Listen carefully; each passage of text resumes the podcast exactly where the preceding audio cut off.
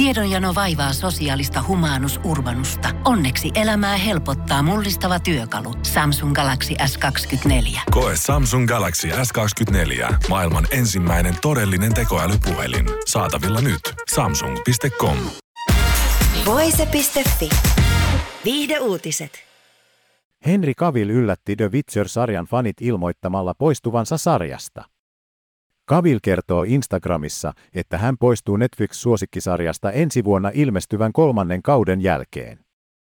Cavill on esittänyt sarjassa noituri Geralt Rivialaista. Asiasta uutisoi muun muassa Siinet.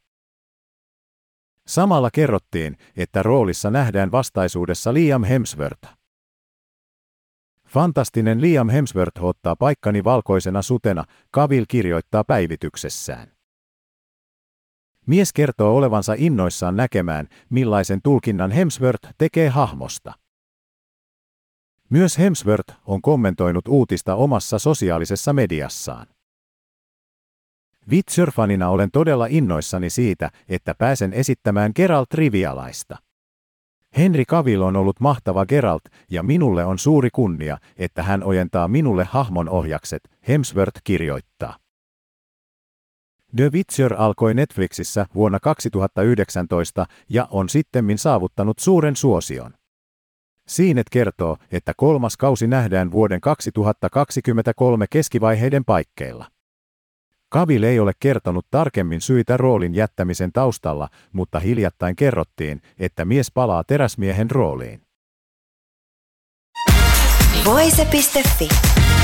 Aikasi arvoista viihdettä. Pohjolan hyisillä perukoilla humanus urbanus on kylmissään. Tikkitakki lämmittäisi. Onneksi taskusta löytyy Samsung Galaxy S24. Tekoälypuhelin.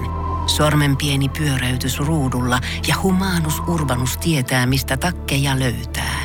Pian ei enää palele. Koe Samsung Galaxy S24. Maailman ensimmäinen todellinen tekoälypuhelin. Saatavilla nyt. Samsung.com.